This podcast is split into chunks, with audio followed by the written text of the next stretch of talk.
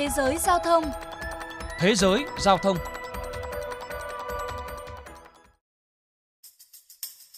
Những chiếc xe Jeep đầy màu sắc được mệnh danh là vua đường phố đã trở thành phương tiện chở khách phổ biến tại Philippines. Loại xe này chạy bằng động cơ diesel phát triển từ xe Jeep của quân đội Mỹ bỏ lại sau Thế chiến II. Những phương tiện này đã được cải tạo. Chúng chật trội nóng bức đến ngột ngạt, động cơ thải ra khói đen gây ô nhiễm không khí. Thế nhưng lại có mặt khắp nơi trên đường phố, thậm chí còn được gọi là biểu tượng của Philippines. Chính phủ nước này đã nhiều lần lên kế hoạch loại bỏ dòng xe cũ kỹ này nhưng vẫn chưa thành công. Mới đây để giải quyết vấn đề ô nhiễm cũng như tiến tới thực hiện các cam kết môi trường với thế giới, Philippines đã công bố những chiếc xe Jeepney sặc sỡ sẽ được thay thế bằng xe buýt cỡ nhỏ. Với mức giá là 43.600 đô la Mỹ, các phương tiện thay thế mới tiết kiệm năng lượng, thoải mái và an toàn hơn. Thế nhưng nhiều người lái xe Jeepney nói rằng họ không đủ khả năng chi trả kể cả khi được chính phủ hỗ trợ về mặt tài chính và không có phương tiện, đồng nghĩa với việc kế sinh nhai của họ cũng không còn. Ông Benito Garcia, một tài xế xe Jeepney chia sẻ. Việc hiện đại hóa sẽ tốt với những người có tiền và có thể hợp tác. Nhưng đối với chúng tôi, những tài xế và nhà điều hành xe Jeepney, chúng tôi không thể có số tiền hơn 40.000 đô la Mỹ để mua một chiếc xe hiện đại hơn. Họ cũng cho biết là không thích cách chương trình hỗ trợ họ vốn để mua xe buýt nhỏ. Cụ thể, những lái xe sẽ phải tham gia vào một hợp tác xã để có thể vay vốn từ các ngân hàng các hợp tác xã vận tải này sau đó sẽ hoạt động theo cơ chế chia sẻ lợi nhuận, một mô hình mà các tài xế cho rằng sẽ ăn vào thu nhập của họ và khiến họ ngập trong nợ nần. Tại Philippines, xe Jeepney có giá cả phải chăng hơn taxi và là phương tiện di chuyển ưa thích, đặc biệt là đối với những người nghèo sống trên những khu vực hẻo lánh mà taxi không thể tiếp cận. Với mức giá dao động từ 2.700 đến 4.600 đô la Mỹ một chiếc, xe Jeepney trở thành cứu cánh cho tầng lớp thu nhập thấp của quốc gia Đông Nam Á này. Tài xế cho biết. Tôi đã tiết kiệm 4 năm để có thể mua được một chiếc xe Jeepney này. Tôi đã làm đủ nghề để kiếm tiền mua xe. Chúng tôi vừa có thể hồi phục phần nào sau đại dịch, thế mà bây giờ lại bảo thay đổi. Tôi phản đối kế hoạch này. Trước kia họ bảo chúng tôi nâng cấp xe đi, bây giờ lại bảo thay thế nó.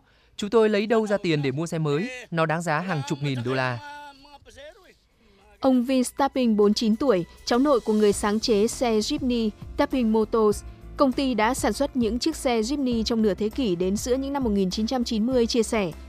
Tài xế phụ thuộc vào chiếc xe này để kiếm sống, giống như những người nông dân phụ thuộc vào con trâu.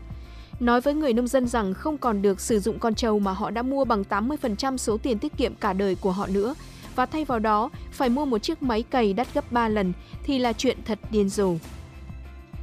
Teodoro Balaran, 69 tuổi, một cựu tài xế hiện đang điều hành 4 chiếc xe Jeepney cho biết, Ông phản đối kế hoạch hiện đại hóa chỉ vì những doanh nhân giàu có mới kiếm được tiền từ nó.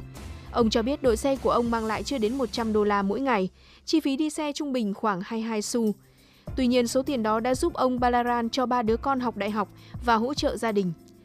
Theo ông Balaran, kế hoạch của chính phủ sẽ buộc các nhà khai thác phải tham gia hợp tác xã và mua các phương tiện mới mà ông không đủ khả năng chi trả – bạn mất quyền kiểm soát và quyền đối với chiếc xe của chính mình.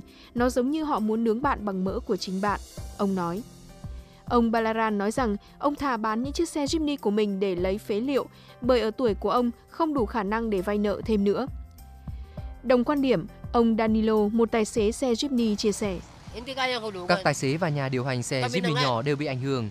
Chúng tôi chỉ kiếm được từ 37 đến 55 đô la Mỹ một ngày, số tiền không đủ cho mọi thứ. Nếu như lái xe buýt nhỏ mới, chúng tôi sẽ phải trả 64 đô la Mỹ mỗi ngày. Chúng tôi không thể xoay sở được.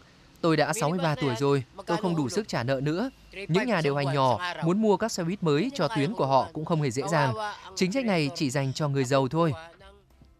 Ông Ma Van Buena, người đứng đầu công đoàn vận tải Manibela với 10.000 thành viên, đã kêu gọi bãi công để phản đối kế hoạch của chính phủ từ hôm 6 tháng 3.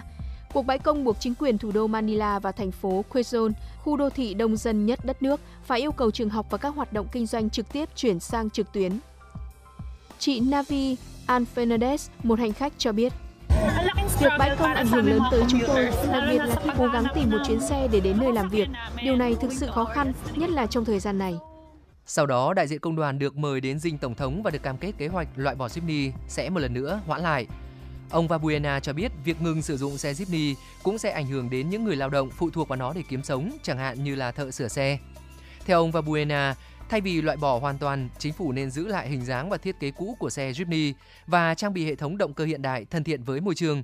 Dĩ nhiên, giá thành cũng phải hợp lý.